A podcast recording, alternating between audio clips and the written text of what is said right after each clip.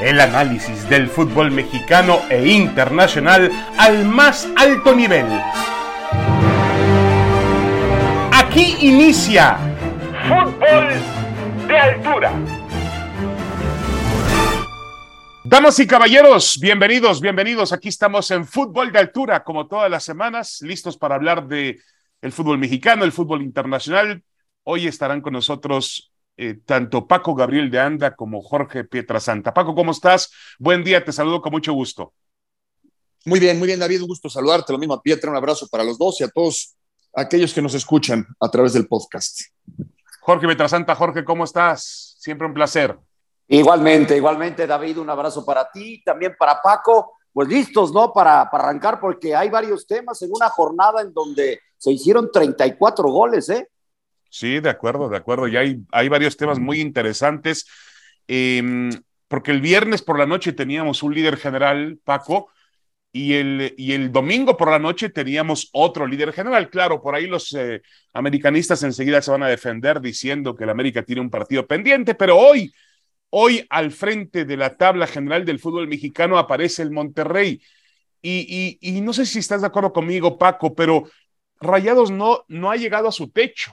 No ha expuesto todavía realmente el fútbol que se espera que pueda dar Vucetich y su riquísimo plantel. Y aún así a este equipo le alcanza para ser el líder general. No sé si el América ha llegado a su techo o no. Sé que está jugando mejor que nadie en este momento, incluso mejor que Rayados, pero el líder general es el equipo del norte, Paco. Sí, está claro. En un torneo... Ya lo habíamos dicho, ¿no? Que va a ser muy particular, pero yo no pensé que tan particular en todo sentido, ¿no? De repente ya no sabes en qué fecha está jugando, ves equipos que son goleados y después golean, y dentro de todo esto que se vive, yo sí creo que tanto Monterrey como América son los que están más cerca de su nivel más alto. Todavía no lo consiguen, creo que Monterrey ha ganado cuando ha tenido que ganar, muy al estilo de Vucetich, con un fútbol muy, muy práctico, y estar dentro de los dos mejores pues es un gran mérito, sea como sea, es un gran mérito, porque estás encima de otros 16 equipos que se preparan también de acuerdo a sus posibilidades para por lo menos para entrar a un repechaje y desde luego a una liguilla. Entonces yo creo que es un gran mérito de los dos equipos y también considero que no están en su punto más alto, aunque América sí se acerca más. Correcto. Ahora, es innegable, Jorge Pietrasanta, que el que mejor está jugando al fútbol hoy en día es el América.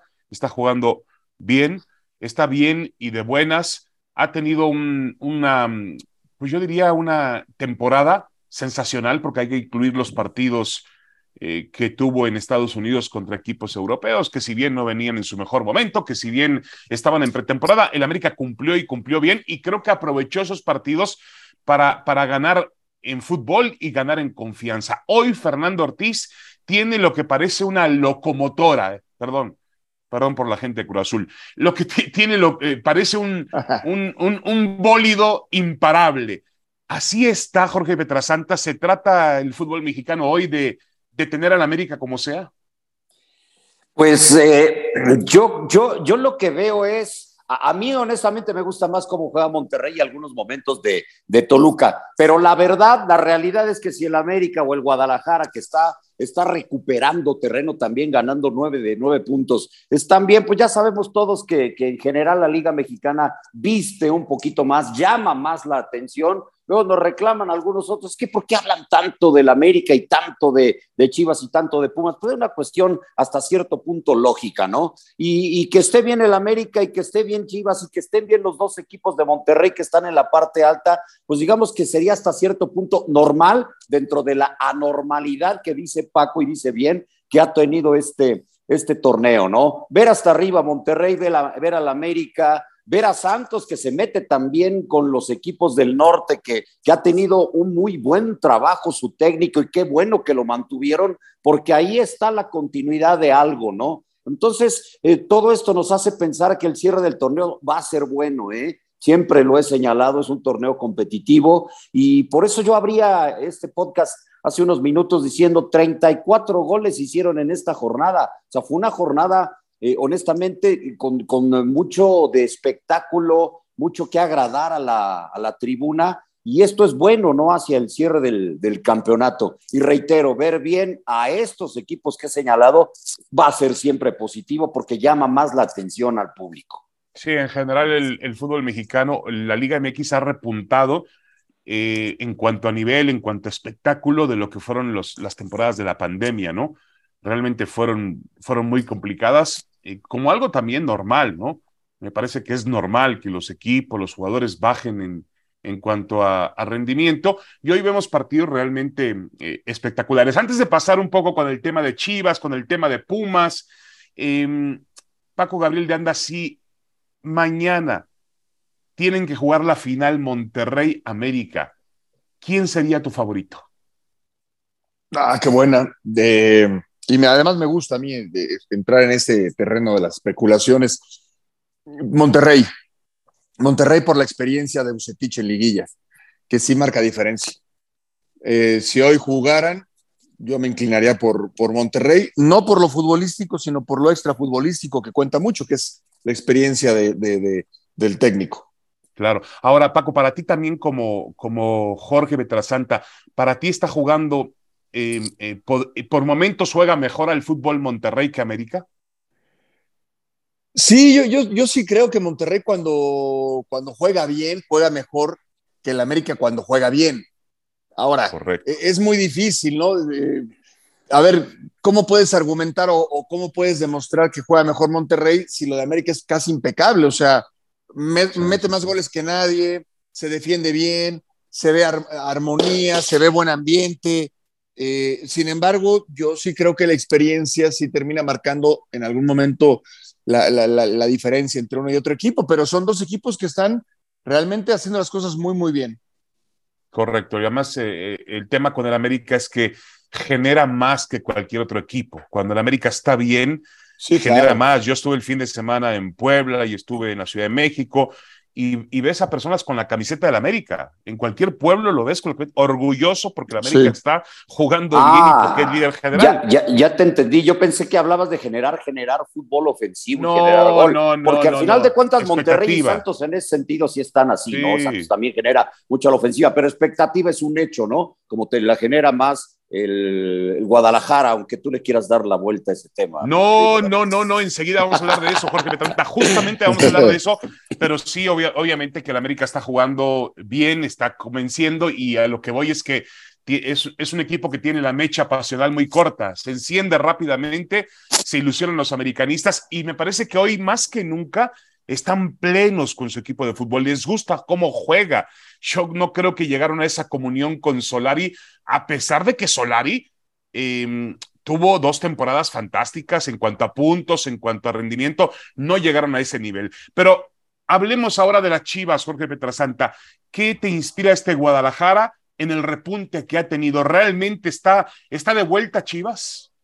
Empieza a estar de vuelta y me sorprende, honestamente no creí, yo el otro día que hacíamos pronósticos en Fútbol Picante y que Paco decía van a ganar este, yo honestamente dije, pero ¿qué es lo que está viendo Paco? Pues estaba viendo esto que yo no estaba, de verdad, o sea, me llama la atención lo de Ricardo Cadena y qué bueno que el equipo con él esté repuntando porque requiere de trabajo, requiere de vergüenza de los jugadores, de ponerse eso, a trabajar con humildad, y todo el equipo lo está haciendo, y fíjense, después de que salieron a decir esto de que contra Monterrey, la taquilla, etcétera, etcétera, y de que el mismo Cone Brizuela había enfrentado, no groseramente ni nada, ¿no?, pero a un aficionado que nos mostraba la desesperación del equipo, y a partir de ahí, pues el Cone, el Nene Ventral ha mantenido su nivel, que es un gran jugador y lo ha mostrado en el torneo. Lo de Flores, que le dicen la morsa, lo de Orozco portero, Chiquete como lateral izquierdo, y lo de el Guacho Jiménez, pues son jugadores. Oye, el Guacho hoy está para selección, ¿eh? El Guacho, perdóname, hoy está para selección, ¿eh? Bueno, de repente le ponemos de candidatos a todos, pero la verdad son grandes momentos del Guacho Jiménez, como de varios, todos estos que te mencionaba, pero sobre todo con la paciencia, el trabajo de Cadena y de todos, pues son 9 de 9, ¿eh?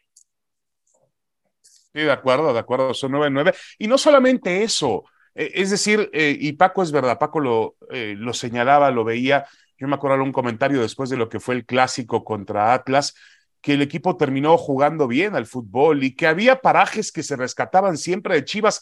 A veces parecía que era más una crisis de resultados, de confianza, que una crisis de fútbol, porque Cadena había logrado avanzar con este equipo. Y lo aguantaron, qué bueno que lo aguantaron. Y miren, de pronto tiene esta condición en el torneo. ¿Ves a Chivas, Paco Gabriel de Anda, para competir por la liguilla? Es decir, ¿lo ves entre los 8 mejores del campeonato? Sí, lo veo y además me da gusto y qué bueno que sea así por Cadena, por los jugadores, pero sobre todo por la afición. Y yo creo que lo que está haciendo Cadena realmente es digno de destacar, con muy poca experiencia. Se veía venir una mejoría porque el equipo contra Mazatlán y contra Atlas con 10 hombres jugó bastante bien, inclusive superó al rival. Y se requería de una sacudida, ¿no? Que vino primero cuando el jugador da la cara. A veces criticamos mucho ese tipo de situaciones y yo creo que el jugador pues no puede ser tan sinvergüenza como para dar la cara y después que le valga. Eso me hacía suponer que Chivas iba a mejorar notablemente, ¿no? Porque dieron la cara por su entrenador. No dejaron que el entrenador saliera a exhibirse. Eso pues son cosas que yo alguna vez lo viví y que el vestidor se tiene que responsabilizar. Después, bueno, los resultados son sorprendentes porque le gana muy bien a Necaxa, le gana bien a Monterrey y ya con Pumas pues agarró a un equipo que venía en decadencia y aprovechó ese momento, pero jugando muy bien al fútbol. Ahora el problema de Chivas sería caer en un exceso de confianza o pensar que ya consiguieron todo cuando no han conseguido nada. Yo creo que eso es donde tiene que trabajar Cadena, pero yo sí veo a Chivas compitiéndole entrando en liguilla sin ser un candidato natural para ganar el título, pero sí compitiéndole a cualquiera. Sí, el Guadalajara que finalmente quieren sus aficionados, ¿no? Es decir, entendiendo que hoy no estás al nivel de lo que pueden presentar América, o lo que puede presentar Monterrey o algunos otros equipos también que hay que tomar por ahí, Tigres que no mejora o que se fue bajo abucheos el fin de semana, o el propio Pachuca que tiene un repunte, Santos que ataca muy bien, el Toluca quizá no pueda tener ese tipo de fundamentos, pero los puedes suplir con otras cosas, ya lo has apuntado tú, Paco, perfectamente bien. Cuando un grupo se une, la unión de un grupo, finalmente el fútbol es eso, es un grupo, es asociación. Claro. No es tener solamente figuras individuales. Si no las tienes, tienes que acudir a otro tipo de cuestiones. Por eso. Sí. No, perdón, David, por eso yo hablaba del trabajo, ¿no? El trabajo, que hay cosas que sí te puede ofrecer en este momento Chivas y que ya quedan muy claras después de las jornadas que llevamos. Solidez defensiva. Eso sí, es un equipo que recibe pocos goles y es un equipo que empieza a mostrarse equilibrado, empieza. Correcto, de acuerdo contigo. Y desde el principio se veía que el trabajo de Ricardo Cadena iba enfocado hacia eso, a mejorar al Guadalajara, como se arman al final la mayor parte de los equipos, Jorge Pietrasanta, de atrás hacia adelante, ¿no? La solidez defensiva es fundamental para que puedas aspirar a algo en un torneo. Definitivo, solamente Tigres recibe menos goles que el Guadalajara, ¿no? Ahí parte todo y me llamó mucho la atención cómo se atrevió y le salió y lo trabajó a moverle a su cuadro defensivo y lo que más me llama de todo esto es ver a este muchacho Orozco Chiquete como lateral izquierdo, no es común y Paco lo sabe más que nadie, ver a un lateral en el fútbol mexicano que te mida 1.90 metros, ¿no? Y creo que el muchacho lo está haciendo muy bien por ese lado. Por un errorcito por ahí, por ejemplo, en el gol que hace Pumas, pero lo está trabajando muy bien. Correcto. Pero fíjate, además, rápido, porque lo que dice es cierto, Pietra, te habla de que debe ser un jugador muy preparado, porque a cualquier jugador, cualquier defensa central de esa estatura de lateral, te matan. Cadena fue lateral y fue un muy buen lateral. Quiere decir que algo le ve a este jugador que es muy buen defensa y en complemento con la línea defensiva para hacer coberturas, recorridos, Está interesante, ¿eh? Lo que está haciendo Chivas está muy interesante. Sí, y eso obviamente más la temporada, el nivel que tiene Alexis Vega. Creo que ha tenido un repunte importante el Conejito Brizuela. Comenzó el campeonato en la banca y Brizuela es un buen jugador de fútbol. Tiene muchos atributos y los puede poner al servicio de este equipo. Ya lo decía Paco, la extraordinaria temporada de Beltrán. Yo a Beltrán lo veo cada día hecho un gran futbolista. Es un bueno, ya no es un proyecto, pero creo que hay mucha ambición para que todavía se convierta en un mejor jugador de fútbol. Y ahora, sobre todo, Chivas tiene comunión. Lo decía Paco un poco más temprano.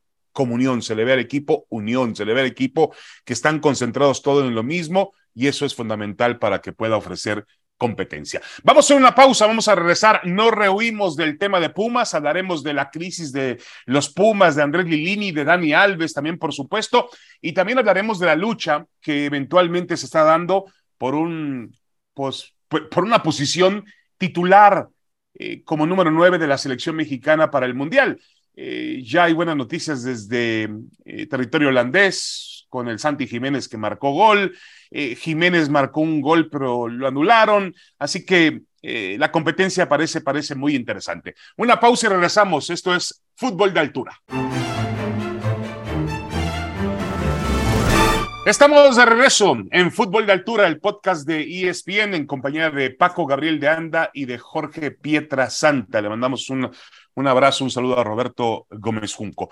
Bueno, el tema de los Pumas que nos quedó pendiente, sobre todo por el momento que vive el equipo. Va a Guadalajara y recibe 3 goles, había mejorado aparentemente un poco, enfrentando a un rival como Monterrey a media semana, logró sacar, a Tigres, ¿no? Fue a Tigres, no a Monterrey. Sí. Logró sacar un empate al final con un gol de Guiñac, le empataron el partido, había mejorado en temas defensivos, pero volvió Pumas a las andadas. ¿Realmente es muy profunda, Paco, la crisis del equipo de Universidad? Sí, es muy profunda, porque se fueron juntando varias cosas, ¿no? Ese resultado en Barcelona yo creo que no se dimensionó, ese partido no se dimensionó, y es preocupante que no se hayan hecho los planes correctos, ¿no? Son muchos detalles, yo soy muy fijado, la verdad.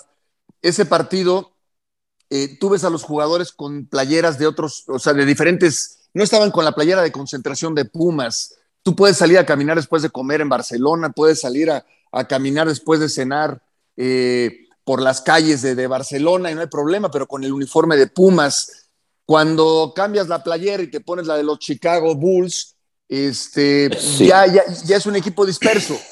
No dimensionas enfrentar a un equipo que te va a golear y que te va a pasar por encima y que entonces ya se rompe todo lo que tenías en mente, porque a partir de ahí el equipo ya no existe, no existen las individualidades, no existe el sistema de Lillini, no existe nada. O sea, pegó muy fuerte y lo confirmó en una declaración Miguel Mejía Barón. Entonces yo lo que digo es que es un problema muy difícil de revertir, una situación muy difícil. Ya no tiene nada más que ver con Dani Alves, porque a Dani Alves lo puedes quitar y eso no va a hacer que mejores notablemente. No es el tema ya Dani Alves, ¿no? Ya va más allá, ya te afectó en la confianza, que era algo que tenía muy fuerte Lillini, ya te afectó en todo lo que ves de Pumas, ya te volvió un ambiente negativo, ya todo lo ves mal. No está fácil la situación para Pumas. Sí, de acuerdo. Hablábamos que el América salió fortalecido del empate con el Real Madrid y Pumas salió muy desfavorecido de la visita al Camp Nou con el Barcelona. Y quizá hoy en día Dani Alves esté ayudando más que otros, porque está polarizando la atención y la crítica. Hoy lo más fácil es decir la culpa de lo que está pasando en Pumas es de Dani Alves. Dani Alves es la peor contratación del torneo. A ver, señores, yo no conozco un futbolista, bueno, sí, quizá haya un par de futbolistas que puedan cambiar totalmente el panorama de un equipo de fútbol por sí solos. Generalmente se cambia, un equipo de fútbol avanza. Estamos hablando del ejemplo del Guadalajara recientemente. El Guadalajara a las Chivas se debe a una gran comunión, a una gran confianza, a un sentido de grupo, de solidario.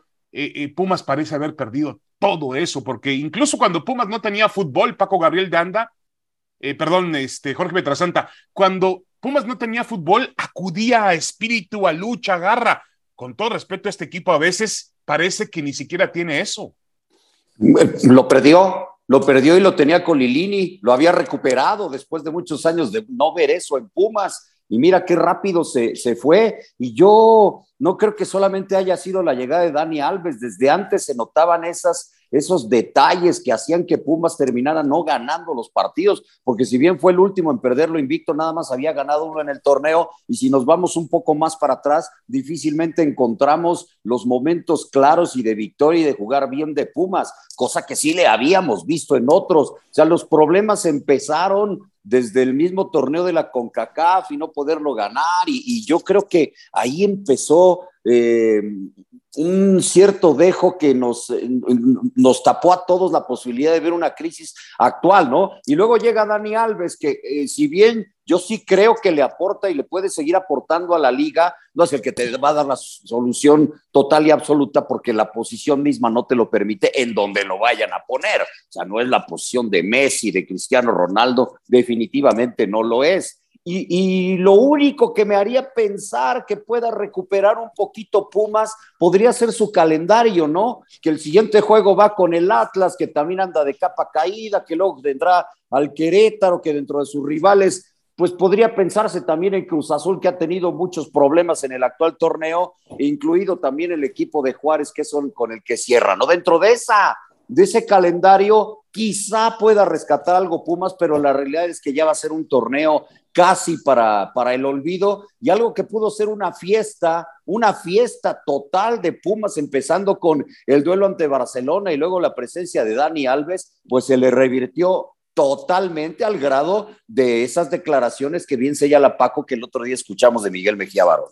Bueno, el tema con Pumas también es, Jorge Pietrasanta, el asunto de lo que ocurre en las redes sociales. Las redes sociales hoy en día, pues participan, no son una ley, a veces no son una verdad. No quiere decir que un trending topic sea lo correcto, lo que esté pensando las redes sociales, pero pues hay que tomarlas en cuenta en nuestra nueva generación.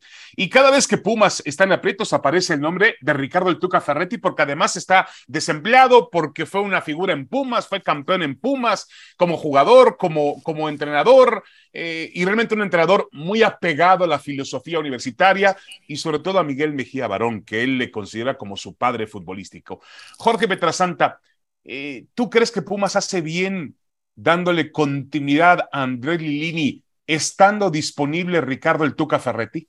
Sí, creo que sí hace bien, y no porque el Tuca no pudiera cambiar el destino del equipo de Pumas. Difícilmente entiendes el fútbol mexicano en los últimos 30 años o un poco más sin el Tuca, ¿no? Casi se me hace como un taco sin tortilla el no tener a Tuca Ferretti en la liga, honestamente, ¿no? Pues nunca había perdido su chamba, había sido continuo desde que empezó a ser director técnico, pero yo todavía pienso que Lillini tiene las agallas y el conocimiento tanto del fútbol como del club para poder sacar esto adelante. Por eso hablaba hace un ratito del calendario, que podría hacer que mejorara un poco Pumas ya para pensar en lo siguiente. Claro que Tuca le vendría bien a Pumas, pero creo que también Lillini puede hacerlo, David. Correcto. Paco Gabriel de Anda, ¿tú qué opinas de este tema?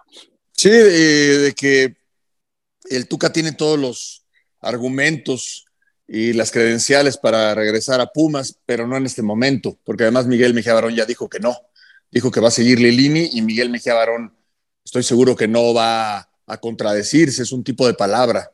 Entonces, lo que creo es que hay que apoyar a Lillini, ya lo decía Pietra, vienen rivales a modo, entre comillas, y puedes sacar puntos que te permitan escalar 2 o 3 posiciones, mejorar el ambiente, el ánimo, ya pensando en la recta final del torneo. Pero no, yo no veo en este momento como opción quitar a Lillini de ninguna manera. Sí, de acuerdo. Además, son congruentes de acuerdo con la filosofía de Pumas, ¿no? Pumas no es un equipo que cambie de entrenador repentinamente, y más cuando tiene un proyecto como Lillini, y más cuando tiene memoria por lo que este entrenador hizo en momentos anteriores, donde con menos, porque no tenía el plantel que tiene hoy, pudo mantener a Pumas en una faceta competitiva, llegar a finales, disputar títulos. Realmente creo que van a tener paciencia con Lillini, y me parece que es lo justo. Hay una ventaja, claro, Bueno, no, obviamente significa dinero, porque tienes que pagar una multa, pero no tienes la presión del descenso, no la tienes. Entonces hoy los equipos, digo, para Pumas y para cualquier equipo llamado grande, pensar que tiene la condena de irse a la segunda división, pues es un tema que lo preocupa y que lo pone enseguida a trabajar. Me acuerdo muy bien las Chivas, las Chivas de Jorge Vergara, lo acaba de mencionar Paco también con Ricardo Ferretti salvando algún día a Pumas del descenso, de temas de descenso. Si hay descenso, se trabaja de otra manera. Por eso, pues sabemos tantos que levantamos la mano para que el ascenso y el descenso vuelvan inmediatamente al fútbol mexicano. Bueno, dejemos a Pumas de lado y vamos rápidamente con el tema final, Jorge Pietrasanta, sobre el delantero centro, el goleador que la selección mexicana o que perfila la selección mexicana para el Mundial de Qatar 2022. Henry Martín está en gran forma, gran momento. Rogelio Funes Mori está lesionado. Obviamente los que están en Europa parecen tener, me parece a mí, un poquito de ventaja, sobre todo Raúl Jiménez. Y ahora hasta Santi Jiménez ya apareció marcando para el equipo del Feyenoord. ¿Quién es hoy en día el centro delantero titular de la selección mexicana, Jorge Pietrasanta? Raúl Jiménez, sin duda. Y para el técnico yo pienso que para la gran mayoría, ¿no? Ya si Henry termina subiéndose a la Copa del Mundo, que no va a estar en el partido por lesión, ¿no? El miércoles, y es triste porque pues ahí puede afianzar esa posición. Si está o no está ya es otra cosa, ¿no? O si el técnico finalmente decide llevar 4 delanteros, no sé si vaya a estar en su idea. Creo que todas las selecciones dentro de los 26 podrían llevar 3 porteros y no necesariamente 4. Eso habría la posibilidad de que los equipos llevaran un delantero más, me parece, ¿no? Pero a la respuesta a tu pregunta, no tengo ninguna duda que el titular es Raúl. Si sigue siendo Raúl Jiménez, Paco Gabriel de Anda, a pesar de que de alguna forma parece en mejor momento Henry Martín. Y otra pregunta, ¿va a contar el hecho de el sitio donde juega uno a donde juega otro? Es decir, pues no es lo mismo hacer goles, aunque los hagas en menor cantidad, en la liga inglesa que en la liga mexicana. Sí, pero yo creo que también Raúl Jiménez es el titular y que se van a ir sumando, y qué bueno que estén bien Henry Martín, Santi Jiménez y el propio Funes Mori. Inclusive Marcelo Flores tiene cada vez más minutos con el Oviedo, pero bueno, no va a ser tomado en cuenta, pero que tenga más variables el Tata Martino nunca va a ir en contra o no va a ser malo para una selección nacional. Lo que sí, yo considero que si no hay ninguna lesión, Raúl Jiménez iniciaría el Mundial en Qatar. Sí, de acuerdo. Además, generalmente la política, la forma en la cual trabaja el señor Gerardo Martino es esa, darle confianza y morir con sus futbolistas, ¿no? Ahora también la presentación de la camiseta, que me pareció una camiseta muy, muy bonita, por cierto, de la selección mexicana para Qatar 2022, aunque la confección de la camiseta es lo de menos comparada con el fútbol que tiene que mostrar el equipo mexicano, pues ya mostró a Andrés Guardado vistiéndola. Quiere decir que Guardado obviamente va a estar en la lista, pase lo que pase con él en los últimos meses o en las últimas semanas previas al Mundial. Juegue o no juegue con el Real Betis, Guardado va a estar para cumplir su 5º Mundial como líder de la selección mexicana de fútbol. Bueno, señores, ya nos vamos. Muchas gracias. Esto fue Fútbol de Altura. Paco Gabriel de Anda, muchas gracias. Muchas gracias, David. Pietra, un abrazo. Jorge Pietrasanta, un placer como siempre, Jorge. Igualmente, David, Paco, abrazos, saludos a todos. Esto fue Fútbol de Altura. Nos escuchamos la próxima semana. Esto fue Fútbol de Altura. El análisis del fútbol mexicano e internacional al más alto nivel.